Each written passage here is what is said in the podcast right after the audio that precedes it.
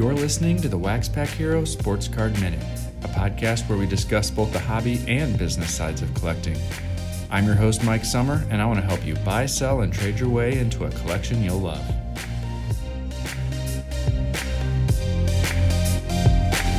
Hello, everybody, and welcome back to the Wax Pack Hero Sports Card Minute. I tell you what, over the last week or so, I've been having a lot of fun interacting on Twitter. I put out a couple Twitter conversations that people have really been engaging with, and it's probably going to lead to a future topic or two for the podcast. One was about grading and why people grade, and what about grading do people feel makes the card more valuable? And then most recently, I put out a poll that was talking about in the sports card world, if you could own a company in the sports card world, what type of company would you own? A supplier company, a manufacturer, uh, Beckett? And there's some pretty interesting responses to that poll, and the reasoning that people were giving was pretty interesting. So I had a lot of fun going through that and engaging with all of you guys on on Twitter this last week, and that will probably turn into a future podcast episode. Well, today's episode was a lot of fun for me to record and it is an interview with Jesse Carey, who is uh, an author and a podcaster that I've been reading for probably 10 years or more. And I knew he was a big sports fan, but I wasn't really sure how uh, much of a background he had in sports cards. And we had been chatting offline, and we kind of I guess I learned a few things that that said this could be a, a, fun interview and an interesting perspective that we don't often hear. And so Jesse was an avid collector when he was younger, still loves sports, still thinks very fondly on those days of collecting when he was younger, but isn't actively collecting today. And so the conversation we kind of go here, we kind of go there, and and just kind of uh, talk about his his memories of of collecting when he was younger, and I, I think it's an interesting perspective that I enjoyed hearing, and I hope you do too. Well, we've talked before about how there are a ton of new and returning collectors in the hobby. And as we'll find out in the interview, Jesse is not yet returned to the hobby, but there's a lot of other people who are. And one of the things that everyone who's coming back to the hobby or getting in for the first time needs to do is to learn a little bit. And one of the great ways to do that is through different collecting groups, whether that is on um, a forum, on Facebook, or whatever. Um, I've been talking about underdogs and the breaks that they do and the, the price point that they've got for new and returning collectors. But one of the other benefits that the underdogs have is a pretty avid Facebook group. And there's a lot of collectors there who are helping new and returning collectors learn about what's going on, learn about what these different sets are that are being broken, and some other strategies that they can use to collect affordably and get back up to speed on this fun but sometimes confusing hobby. And so, as my plug for underdogs this week is not about the breaks this week, but is about their group on Facebook. And I would encourage you to join that. You can go to Facebook, search for underdogs, and I think you'll be glad that you found them. I think you'll be glad that you point some of your friends to checking out both their breaks and their Facebook group. And so remember, always bet on the underdog. In my opinion, our guest today, Jesse Carey, is one of the most engaging personalities in podcasting. He's a journalist, he's a podcaster, he's been a part of the Relevant podcast for over a decade, and he's also an avid sports fan who co hosted another podcast with former Bears linebacker Sam Acho. Jesse, welcome to the show. Mike, thanks, man. Very, very uh, uh, flattering intro there. Yeah. I have to have people make sure that they've got a feel for for who it is that we're dealing with today. I brought Jesse onto the show to talk a little bit about card collecting, similar to what we've done with some other guests. Jesse brings a little bit of a unique perspective that we haven't heard from yet on the show, and so I think you guys will enjoy the conversation. Jesse, let's start a little bit by you know just getting to know you a little bit more what sports teams are you a fan of? So uh, I kind of have an eclectic mix of sports teams. Um, some good, some terrible. Uh, objectively, I uh, I live in Virginia Beach, and so you know it's it's a weird area for sports because we don't really have like a regional team, right? And so the closest we have is DC. That's kind of what we claim because it's kind of in Virginia, and so um, you know. But I was never like a a fan of now the Washington football team. Um, but when the Washington, when when the Expos move to uh, to DC back in the day, um, I kind of shifted my allegiance to them because I was like sort of a Baltimore uh, fan because that was sort of the closest regional team we had. But so for baseball, the other thing that sealed the deal with the Nats for me um, was their first draft pick uh, as the as the Washington Nationals organization. So when they switched over from the Expos to the Nats, was Ryan Zimmerman, who is from Virginia Beach, from my hometown, went to UVA, and you know, and he actually just won last year a World Series with the Nats. So I'm pretty hardcore Nats fan. I try to go a couple games a year. Uh, on the football side, my dad is a big Steelers fan.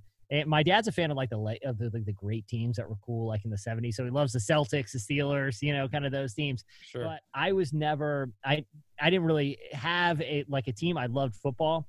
Um, but I married into when I started dating my wife, I was only like 19, and her family bleeds green. Like they love she's from New York and they love the New York Jets, which it's it's a very difficult time to be a yep. New York Jets fan. Yep. We had a we had a couple of fun years during the Rex Ryan time.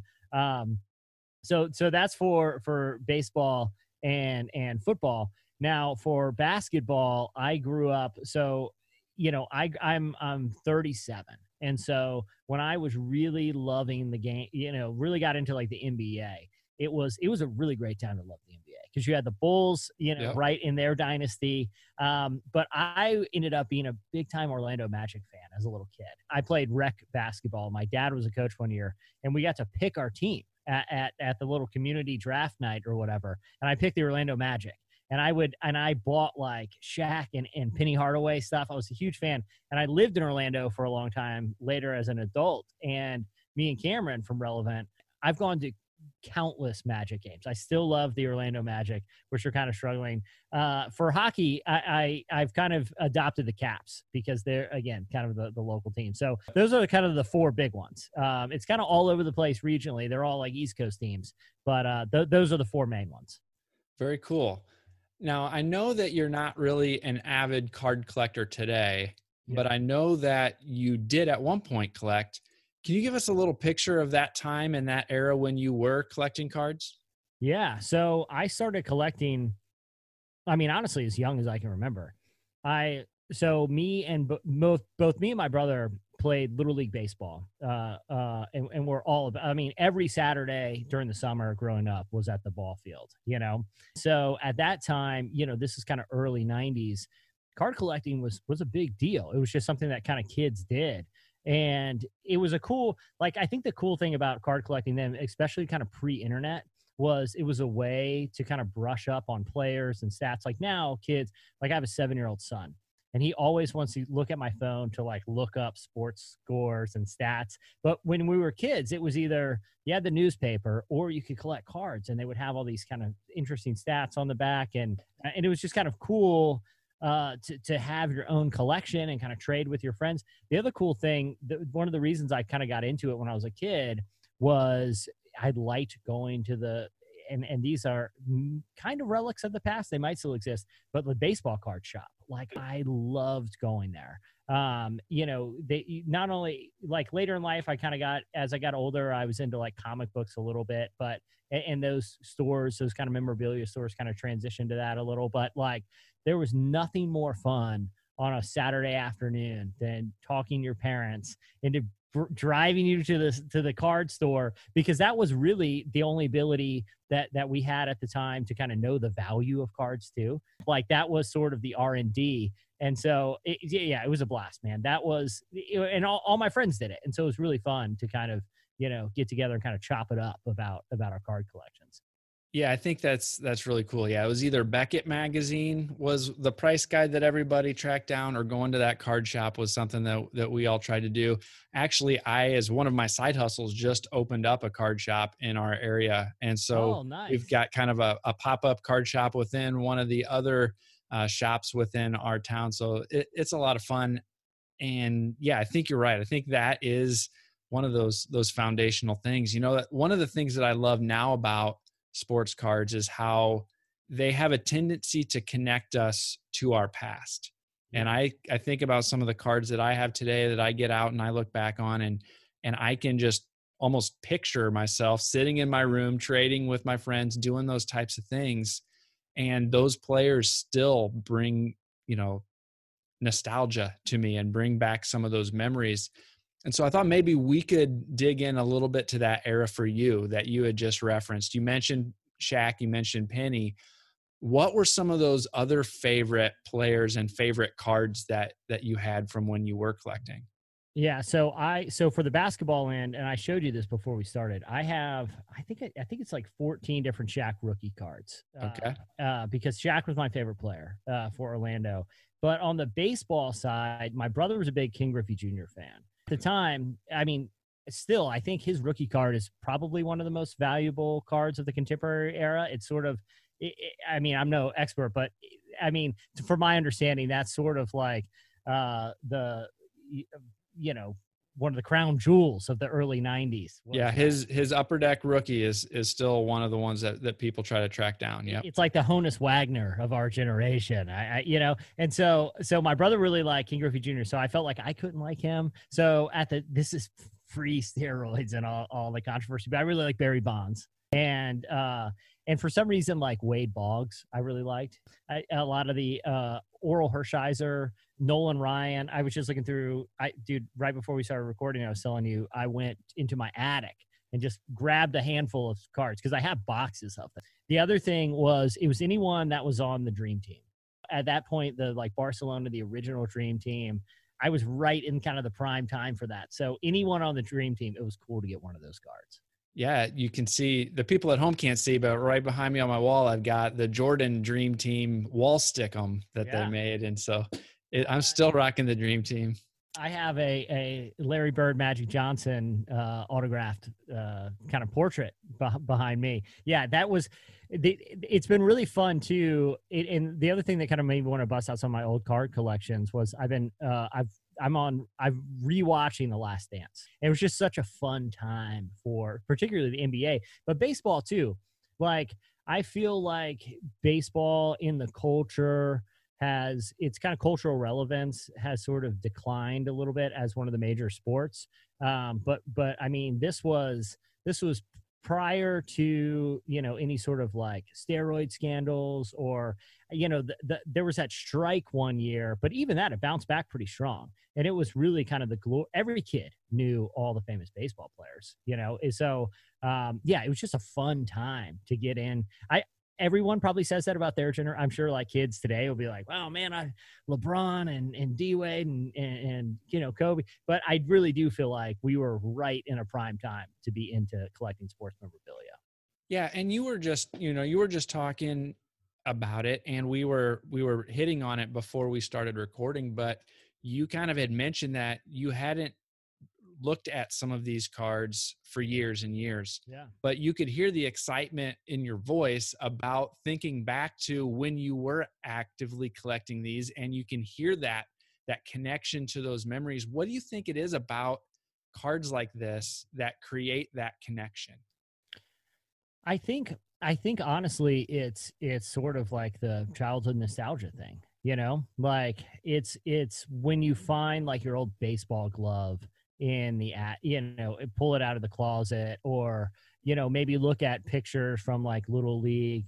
For anyone that was involved in in like sports as a kid i feel like there was this real um you know sense of community like it was so impactful as like a human as a person to be involved with organized sports at the time and you know you learn so much whether it, you know playing with a team and kind of just learning the rules. And there was something about and I and I see this in my son now who's getting into he just got this is his first year playing fantasy football we're kind of teaching him the ropes.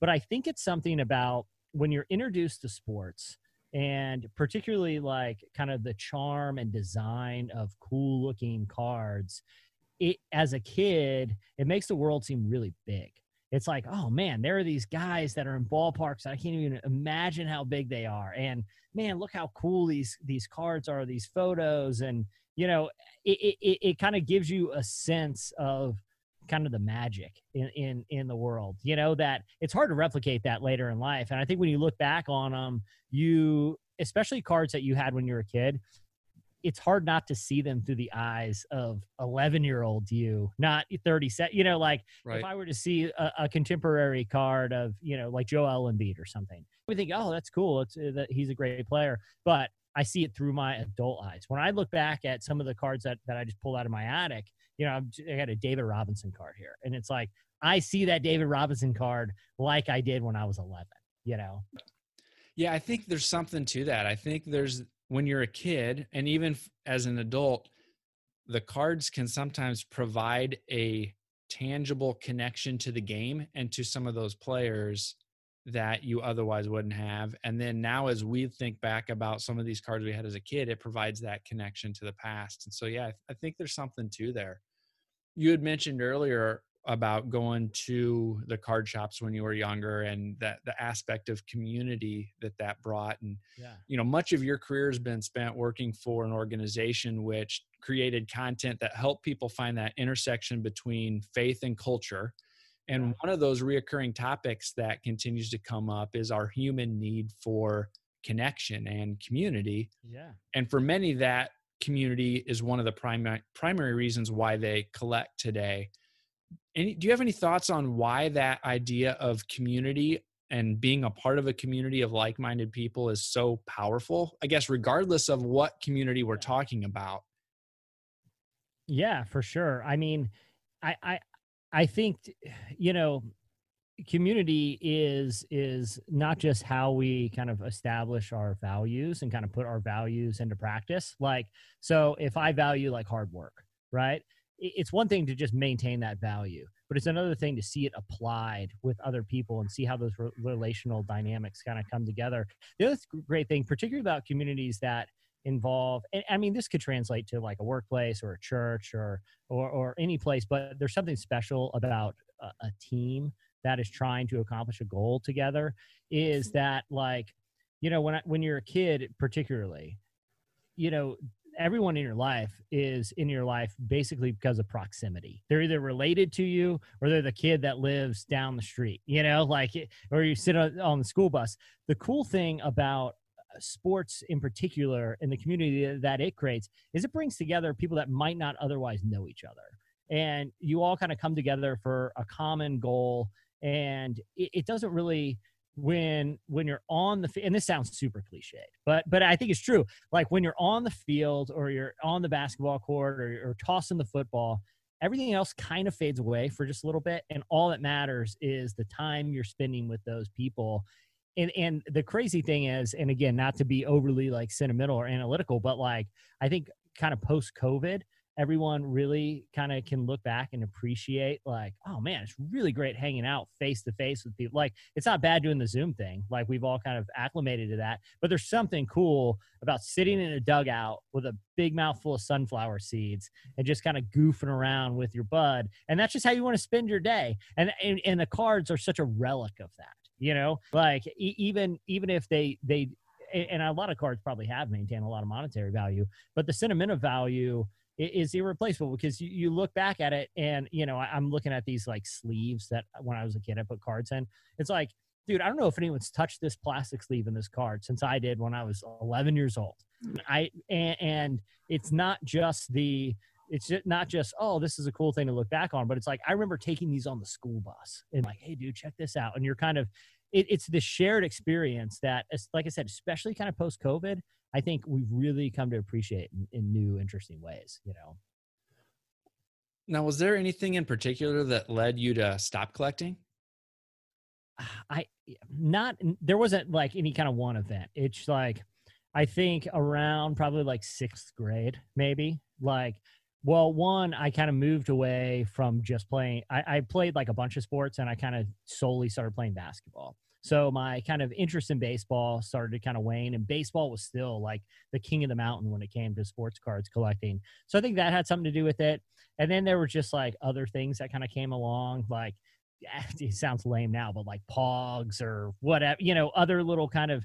And then I just kind of over time, just unfortunately, kind of lost interest in I mean, I never, I never would throw them out or anything like that, but it wasn't as big of a part of my life. And I kind of got more into things like music and movies and things. Girls. Yeah, exactly. yeah, I found other ways to spend my time than going to the the card shop. Um, but uh, yeah, it wasn't any one thing, and I have nothing but fondness for them, and I think they're still really cool. It's just you know, kind of interest and and and value shift a little, you know. Yeah, yeah, and, and I think that's a story that that a lot of people our age have, and it's one of those things that, um, like I had mentioned before, there's a, a, growing number of people who collected as kids that are now getting back into it, and I always am curious to understand why and what's brought them back. And and in in your situation, I'm curious to talk about the enjoyment that you had as a kid, and and also hear from people that haven't come back into the hobby yet. So so I really appreciate that is there anything that you collect today? Or do you have something else that you hang on to that kind of serves as that tangible item or that tangible artifact for you?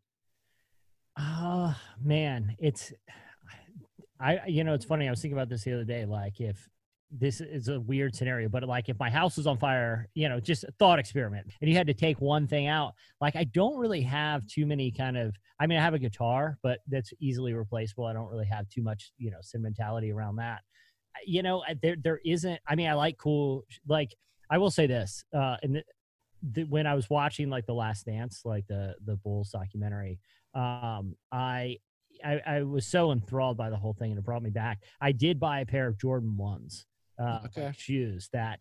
Uh, you, you know, they, I guess they have a little bit uh, more practicality because you actually wear them, other than cars, and kind of sit in your your desk or whatever. But uh, I, I, so I bought some cool shoes that um, you know, have some sort of sentimental attachment. But but nothing nothing kind of replaced the the sheer volume of, of things that I owned, like, like sports cards do. Cool, cool. Well, you know, we're we're sitting here talking. I've been asking you all the questions. Do you have any any questions yeah. for me?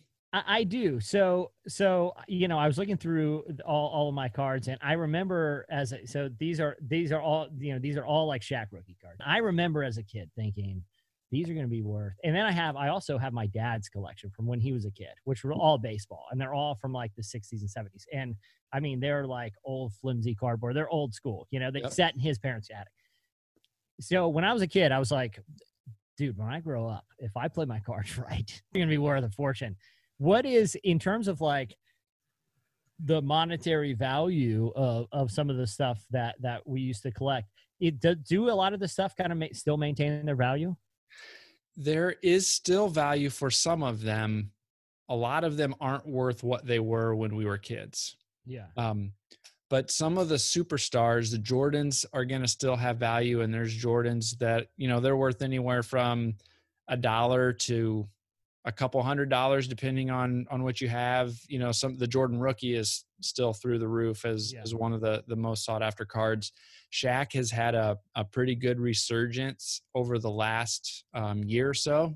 Um, he his his values have started to go back up and his rookies can range anywhere from a couple bucks to um, a hundred or more for some of the parallels. Like I, I saw in what you flashed to one of the Topps rookie cards yeah. and there's a yeah. gold parallel on there that this summer was selling for you know a hundred dollars or more um, for parts of that yeah there's one with the whole name and and team name at the bottom were gold oh, as well okay, cool. but yeah that was the one i was talking about and so you know but those are still anywhere from you know 10 to 15 dollars for a couple of those that that you showed me. Yeah. And those vintage cards from the the 60s for sure depending on who it is and what condition yeah. it's in some of those can still be worth hundreds or a, a couple thousand dollars too depending on on who it is. Who who are the so when I was a kid, it was like Topps was sort of they were like the working man's, you know, and had Upper Deck, which they cost a little bit more, and then we had Fleer and like Flair Ultra, I yep. think, Fleer like, Ultra, okay. yep, and Flair, yep. If you had those, those were like, you know, they came in that cool foil pack. What uh, are those brands still around? Are those still the ones like that that people are seeking after? Who's the big players in the game right now? Yeah, so that was one of the big things that has changed since we were kids. That instead of there being like five or six or seven different brands competing, there's now things are consolidated to where the sports leagues have given exclusive rights to the manufacturers. Okay. So Topps is still around and they have the exclusive rights to baseball cards Okay. to use the Wow. player names and logos and team, you know, the full full licensed product. Upper Deck is still around, but they only produce hockey. Okay. And then there's a company called Panini who has the rights for NBA and um, NFL. Now, Panini owns the trademarks to a lot of those old brands. So, Score and um, I'm trying to think of the other ones Playoff, Donruss, Yeah. some of those types of names. Panini owns the trademark to those. So, they still create the cards with those brand names on them, Yeah. but they're all owned by one one company. And so that's a little bit of a they have kind of a monopoly for their sport today. Yeah. So they might still release five or six different sets, but it's all just brands under the same parent company. So the the other thing, because I like I said, I have a seven year old who's a sports fanatic, particularly NFL. I mean, he, he he'll watch he'll watch anything, but he loves the NFL. It, are you you you mentioned you you have a, a retail shop, right? You Yep. said? Yep. So do you see a lot of younger people kind of being introduced to the hobby? I see I've seen that happen more and more over the last couple of years. There was a, a good period of time where people were really worried that kids aren't collecting these days. You know, there's there's no products for kids. There's not as many kids. It's not like when we were younger and it seemed like every kid on the street collected cards. and I would say it's not near as popular as it was then, but there's still a good mix of of younger kids collecting. Um, the the presence of things like Pokemon and Yu-Gi-Oh and some of these other like games, Magic, Yeah. you know, the Yeah. the card game and that type of stuff has probably pulled a little bit of that interest away, as well as so much digital entertainment Yeah. um, but there are still kids who are collecting if you the national convention and the national card shows you'll still see a good number of of families there with kids but it's definitely not to the same level as it was when we were young So, so as someone who is is a pretty avid collector, still, what are what are if you had to give me your three like most cherished? It doesn't have to be most valuable, but the three that you personally most cherish in terms of your collection, what would they be?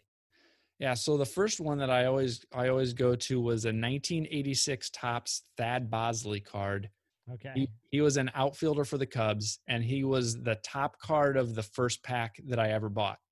I Oh, was wow. just getting into cards, just getting into being a fan of baseball, and I knew I he was a Cub, and that's all that mattered to me. yeah. And yeah. so I still anchor back to that first year of collecting and that first card that I ever got out of a pack. And so that is one that that I think I would I would anchor back to. Um, one of the other ones that's been really fun for me recently was earlier this year I got a 1969 Nolan Ryan card, which was his second year.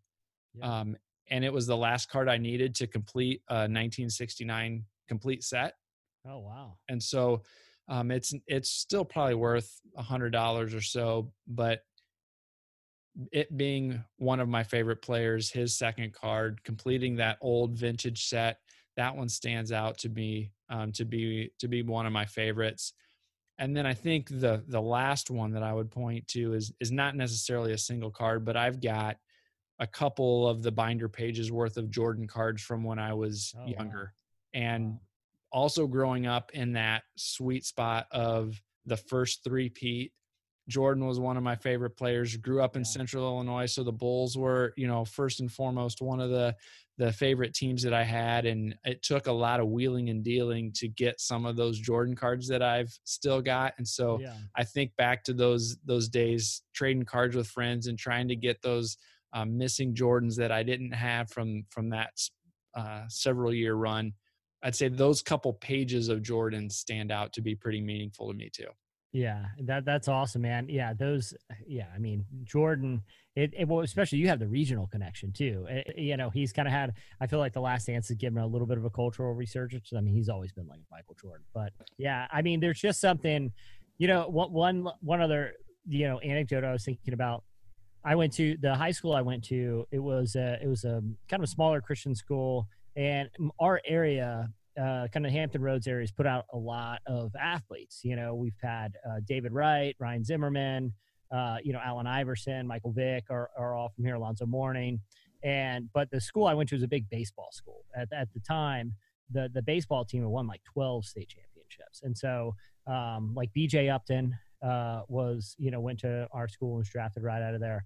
But a lot of guys would come to our school to try to make the baseball team because they knew scouts would come.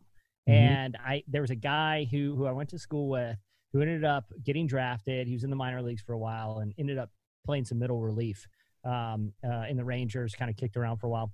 But anyway, his father was so proud, not just of his son kind of making the big leagues, but I remember distinctly of when his baseball card came out mm-hmm. and he would drive around to you know any of the places where any of our parents worked you know just to show him, hey this is my son and he's on a baseball card. And i just remember it, it you know it, it, was a big deal that he got drafted. It was a big deal he got to play in the major league it was a big deal you know you get to see him on tv every once in a while. But the big deal is like look he's on a baseball card and this is for look who knows what's going to happen career wise you know?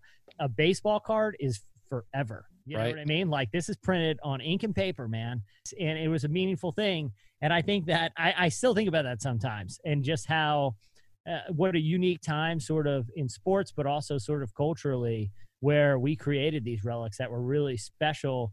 And that, like you said, like it's, you know, the one that you would put up right there with like Michael Jordan and some of your rare cards is one that might not have the monetary value, but it's got sentimental value. That's what I think is really cool about looking back at this stuff. Is like, yeah, you, you know, the prices and and collector, you know, sort of the commodities are going to kind of fluctuate. But man, cards that are meaningful to you as a person, it, it there's something special about that, and and, and that that's really cool, man. And and it's been cool reflecting on it and kind of looking through some of the old the old stuff uh, that meant a lot to me as a kid, you know. Very cool. Very cool. Well, thank you for taking a few minutes to join me today. I really appreciate it. Uh, but before we go, what are some of the projects that you're working on right now? If you wanted to talk a little bit about that and let people know where they can follow along and follow you. Yeah, so I still do the relevant podcast. We do two a week, so people can check that out wherever they get their podcasts. I also do a podcast that's weekly called List It, where me and a guest uh, rank and list things. It's in pop culture. The idea was like to create a podcast where we could debate about things that had no stakes. It just uh-huh. was a little relief from all the argumentative sort of uh, dialogue that happens today. And another one is sort of like this. Um, I've just finished. I just posted episode three, um, uh, but it's sort of a true crime sort of mystery podcast about disappearances in national parks called Hiding Something. But all of those are, are wherever you get your pods. So yeah, people check them out. It'd be great. But uh, but yeah, man, this was fun. I appreciate it, Mike. Yeah, no problem. And I would fully endorse all three of those shows. I oh, am uh, uh, I am a listener as well, and so I encourage all of you guys to check those shows out as well. Well, Mike, I appreciate it, man. This was a blast. Yeah, thanks again, Jesse. I really appreciate it.